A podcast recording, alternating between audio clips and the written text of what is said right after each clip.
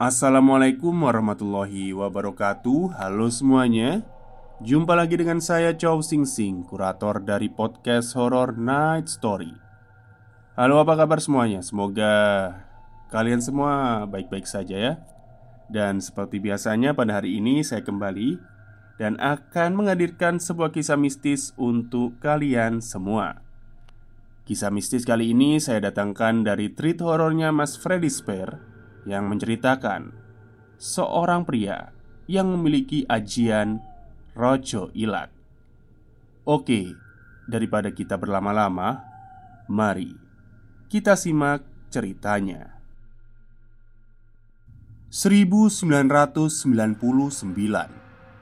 Aku sama seperti remaja lainnya yang tumbuh di tahun itu. Remaja desa, tak punya pekerjaan tetap, uang apalagi tapi ini bukan tentang ceritaku. Ini cerita salah satu orang kaya di kampungku. Aku memanggilnya Pak Kuri. Saat itu, Pak Kuri masih berusia 40 tahunan, masih gagah dia. Pak Kuri punya usaha toko sembako. Tak banyak di desaku yang punya toko sembako. Hanya ada tiga orang: Bu Hajima, Pak Mustain, dan Pak Kuri. Sisanya hanya warung-warung kecil yang hanya menjual permen atau silet tatra. Tak menarik pokoknya, terutama untuk remaja sepertiku. Aku sebenarnya bukan pencuri, tapi kondisi ekonomi saat itu membuat pekerjaan makin sulit dicari. Aku Pian Nurohim dan Ubin, sekelompok remaja lulusan SD yang tak jelas pekerjaannya. Mau tak mau harus nyolong kalau mau pegang uang. Eh, toh, Bu Haji beli timbangan baru loh. Kata Ubin kepadaku selepas mandi sore di sungai. Wah, cocok Kiki Ayo, kapan beraksi? Aku menyaut sambil memasang kaos.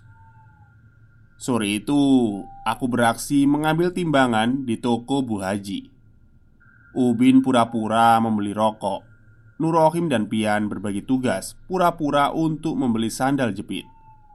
Mereka bertanya-tanya warna dan ukuran yang tidak ada di toko Bu Haji. Aku, yang wajahnya paling polos, bertugas untuk memindahkan besi timbangan ke gulungan sarung di perutku. Aksi itu berjalan singkat. Besok siangnya, aku dan tiga kawanku sudah bisa leyeh-leyeh di warung Yuknani sambil menikmati rokok. Besi timbangan laku 20 ribu. Ya, tak banyak memang. Tapi buat pengangguran seperti kami itu sudah lumayan. Bisa untuk beli bakso dan rokok. Toh, Nur Nanti malam ayo operasi di tokonya Pak Kurio. Ajak Pian sambil berbisik Nurohim yang sibuk memotong daging bakso langsung menoleh. Jangan Yan. Sungkan. Aku selama ini nggak begitu paham dengan karakter Pak Kuri. Orangnya tak banyak bicara. Sungkan gimana Nur? Wong orangnya aja nggak tahu kalau kita operasi. Saud Ubin yang duduk di sampingku. Nggak tahu yo Sepertinya aku sungkan Aku nggak mau ah operasi di sana. Takut. Nurohim menyauti lagi. Pian sepertinya bersikuku saat itu. Dia terus membujuk kami berempat Sambil mengatakan jika di toko sembako Pak Kuri lebih longgar. Kita bisa mengambil kalkulator dan rokok bermerek yang diletakkan sembarangan. Nurohim yang awalnya menolak akhirnya mau ikut Dengan syarat dia tak mau jadi eksekutor Dia ingin menjadi pengalih perhatian saja Pian sepakat dia justru menawarkan diri untuk mengambil semuanya seorang diri. Setelah maghrib, kita berempat berangkat ke warung Pak Kuri. Setelah maghrib, biasanya orang-orang desa akan berbelanja. Meskipun tak banyak, setidaknya pemilik warung tak hanya fokus ke kita. Pian yang memiliki niat membuatkan skenario, Nurohim bertugas mengajak bicara Pak Kuri. Orang tua Nurohim adalah pembuat gula aren Jadi Nur Rohim nanti berpura-pura bertanya harga gula aren dan kemungkinan untuk menitipkan gula aren buatan orang tuanya di toko Pak Kuri. Sedangkan aku dan Ubin kebagian tugas untuk menemani Nur Rohim saja. Tapi posisi berdiri kita berdua harus tepat fungsinya untuk menutupi kegiatan Pian yang akan melancarkan aksinya. Akhirnya kegiatan pencurian kecil-kecilan itu kita lakukan dan sukses. Entah kenapa Pak Kuri tiba-tiba masuk ke dalam rumah saat tokonya sedang ramai. Jadi tak perlu berakting. Kita bisa langsung membawa pulang kalkulator dan dua bungkus rokok. Nur Rohim, Pian, dan Ubin langsung berlari cepat ke arah gang yang gelap begitu berhasil membawa barang curian. Tapi aku memilih berjalan pelan saja agar tidak mencurigakan. Ketika tengah berjalan, tak sengaja aku menoleh ke arah warung Pak Kuri dari jauh. Aku melihat Pak Kuri sudah berada di dalam tokonya lagi. Dia seperti memandang tajam ke arahku. Aku pun akhirnya berlari menyusul teman-temanku. Esok harinya, kejadian aneh mulai muncul. Pian tak datang di warung Bu Yani. Ubin dan Nur Rohim nampak tak sabar menunggu. Rencananya kita akan menjual kalkulator pagi itu. Sampai jam 10 Pian tak juga tiba di warung. Karena tak sabar, aku dan Ubin menyusul ke rumah Pian. Sedangkan Nur Rohim memilih tetap di warung. Berjaga-jaga siapa tahu Pian tiba-tiba datang Rumah Pian sepi saat itu. Aku dan Ubin berteriak memanggilnya. Pian, Pian. Berulang kali dipanggil Tapi yang punya rumah tak kunjung keluar. Akhirnya aku dan Ubin memilih kembali ke warung menemui Nur Rohim. Di warung ternyata sudah ada Pak Wahid Ayah Pian. Dia duduk berhadapan dengan Nur Rohim. Le, Rene Rene Kata Pak Wahid memanggil kami dia bercerita, ternyata semalam Pian demam tinggi. Sampai pagi suhu tubuhnya tak kunjung turun. Pian sempat kejang-kejang karena khawatir Pak Wahid membawa Pian ke puskesmas. Setelah diperiksa, petugas hanya memberikan obat penurun panas dan meminta Pak Wahid membawa Pian ke rumah sakit karena merasa janggal. Pak Wahid pun membawa Pian ke rumah salah satu saudaranya yang biasa melakukan pengobatan alternatif. Di sana Pian sempat ditidurkan di atas kain jarik. Tubuhnya lalu dibaluri air rendaman kelor.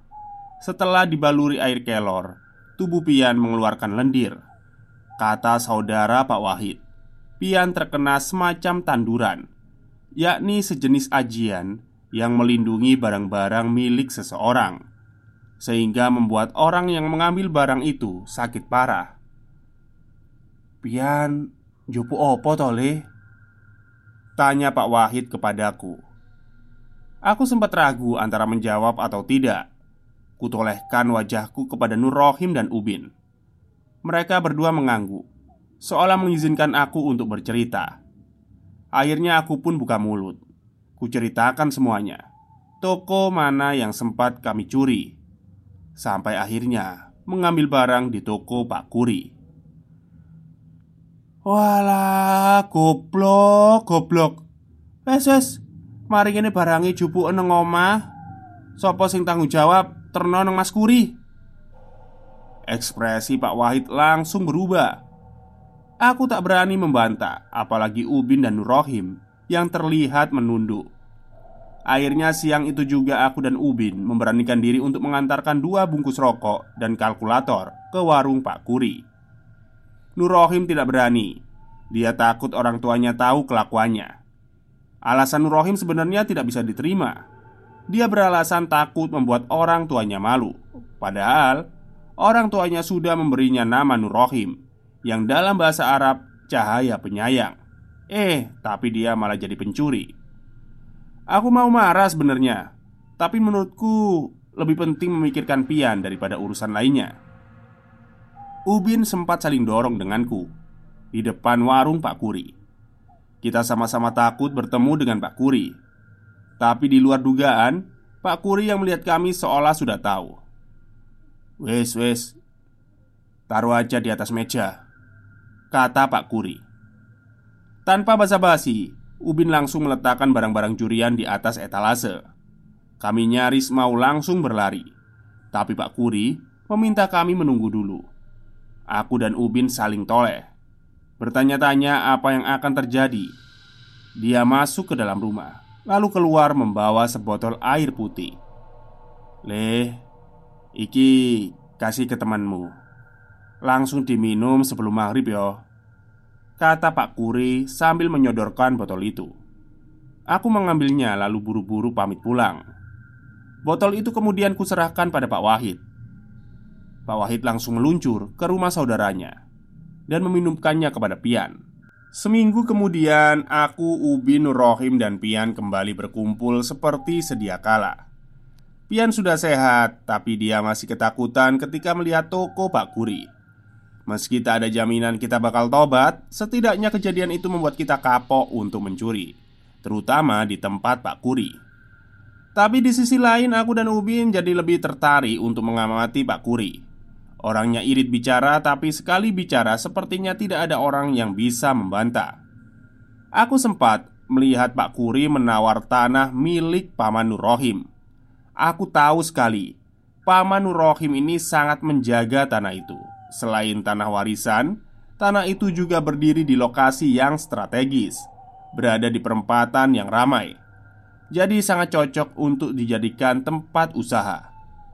Banyak orang yang menawar tanah itu, tapi tak ada yang hasil. Tapi begitu Pak Kuri menawarnya, Paman Nurohim seperti orang yang terhipnotis. Dia dengan mudah saja menjual tanah itu kepada Pak Kuri. Tentang keampuhan tanduran yang dimiliki Pak Kuri juga sempat kusaksikan sekali lagi. Ada pemuda dari desa sebelah, Aji namanya.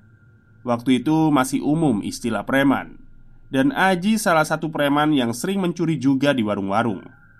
Siang itu aku mendengar Aji menggondol satu pres rokok dari warung Pak Kuri.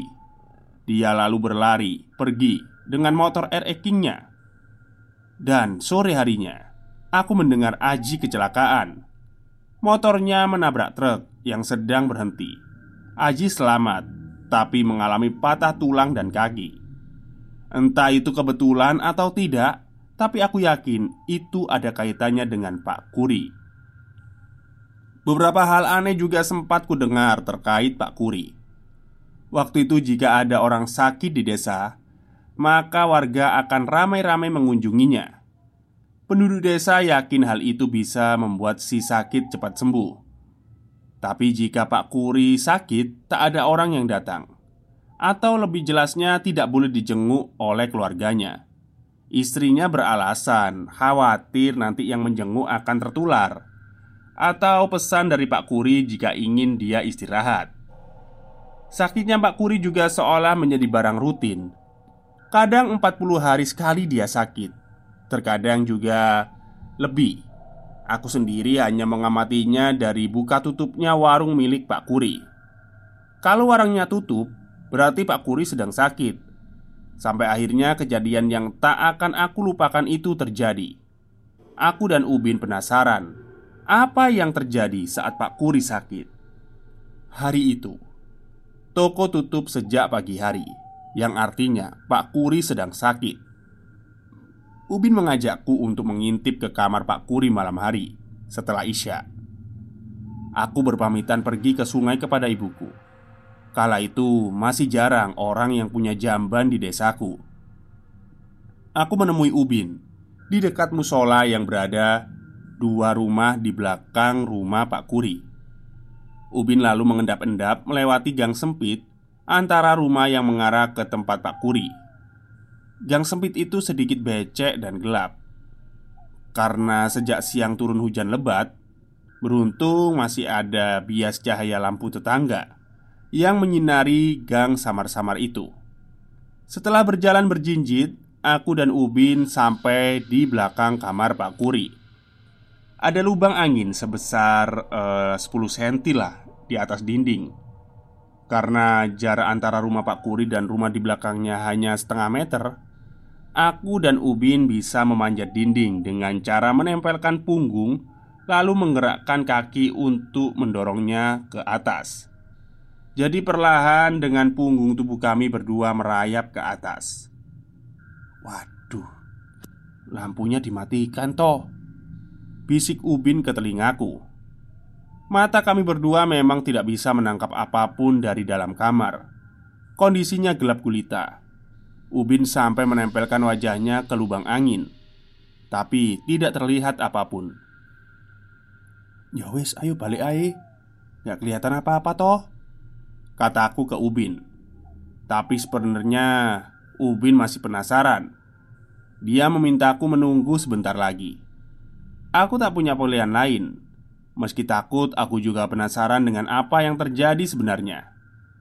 Di tengah tubuh yang masih menancap di dinding Aku dan Ubin mendengar suara nafas orang Terdengar berat sekali Jantungku berdetak cepat Khawatir ada yang mengetahui apa yang sedang kami lakukan Sopo?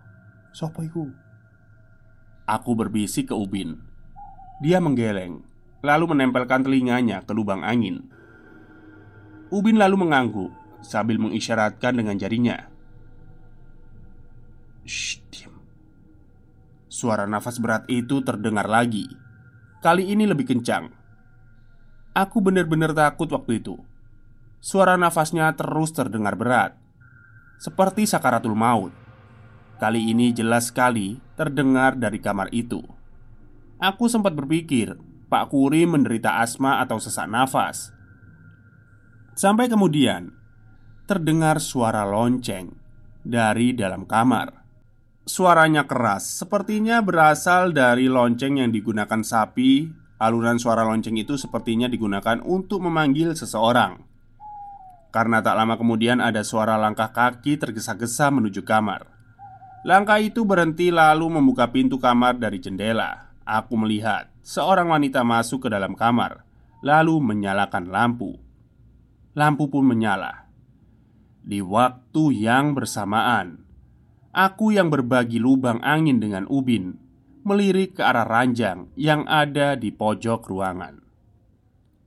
Aku melihat Pak Kuri duduk di atas ranjang, bertelanjang dada dan hanya mengenakan sarung. Mataku kemudian melihat dengan jelas wajah Pak Kuri. Matanya melotot merah dengan rambut acak-acakan.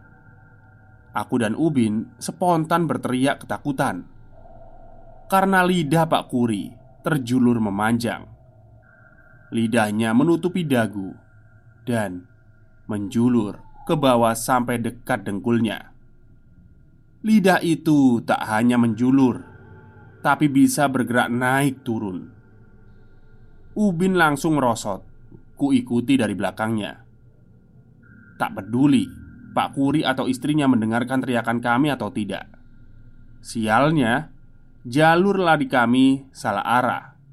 Ubin justru lari ke arah halaman rumah Pak Kuri. Begitu sampai di ujung gang, Mas Rudi, anak kedua Pak Kuri menghadang. Tangannya memegangi belati yang akhirnya membuat nyali Ubin dan aku ciut. Kita berdua lalu dibawa ke dalam. Keringatku masih mengalir dingin. Istri Pak Kuri menghampiri kami. Sudah terbesit pikiran jika kita berdua tidak akan selamat. Tapi ternyata perkiraanku meleset. Istri Pak Kuri membawakan dua kresek merah besar. Isinya gula, minyak, beras, dan belasan bungkus rokok Le, jangan cerita siapa-siapa ya Kasihan pamanmu Ini dibawa ya Bu Kuri memaksa kami untuk membawa dua kresek merah itu. Kaku berpikir, bisa selamat saja sudah cukup bagus, apalagi jika ditambahi dengan dua kresek sogokan ini. Singkat cerita, aku dan Ubin pulang dalam kondisi ketakutan. Sampai seminggu lamanya, isi dua kresek itu tak pernah kusentuh. Khawatir terkena santet atau tulah. Pak Kuri beraktivitas seperti biasanya setelah sembuh dari penyakit anehnya itu. Dan setiap bertemu denganku, dia nampak lebih ramah.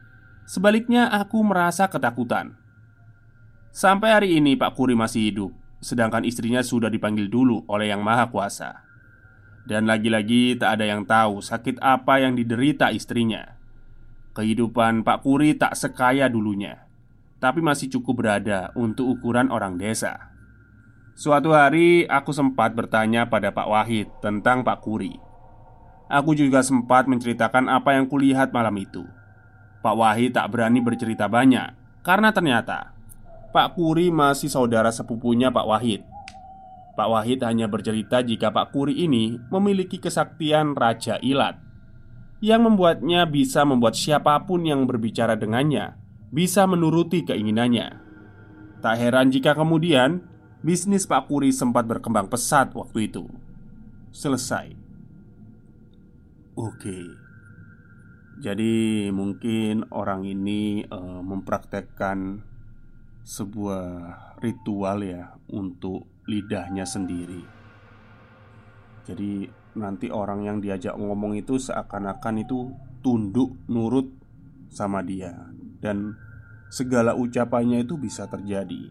Bisa aja yang nyolong-nyolong rokoknya atau nyolong berasnya itu didoakan jelek atau diucapin jelek akhirnya kecelakaan atau apa.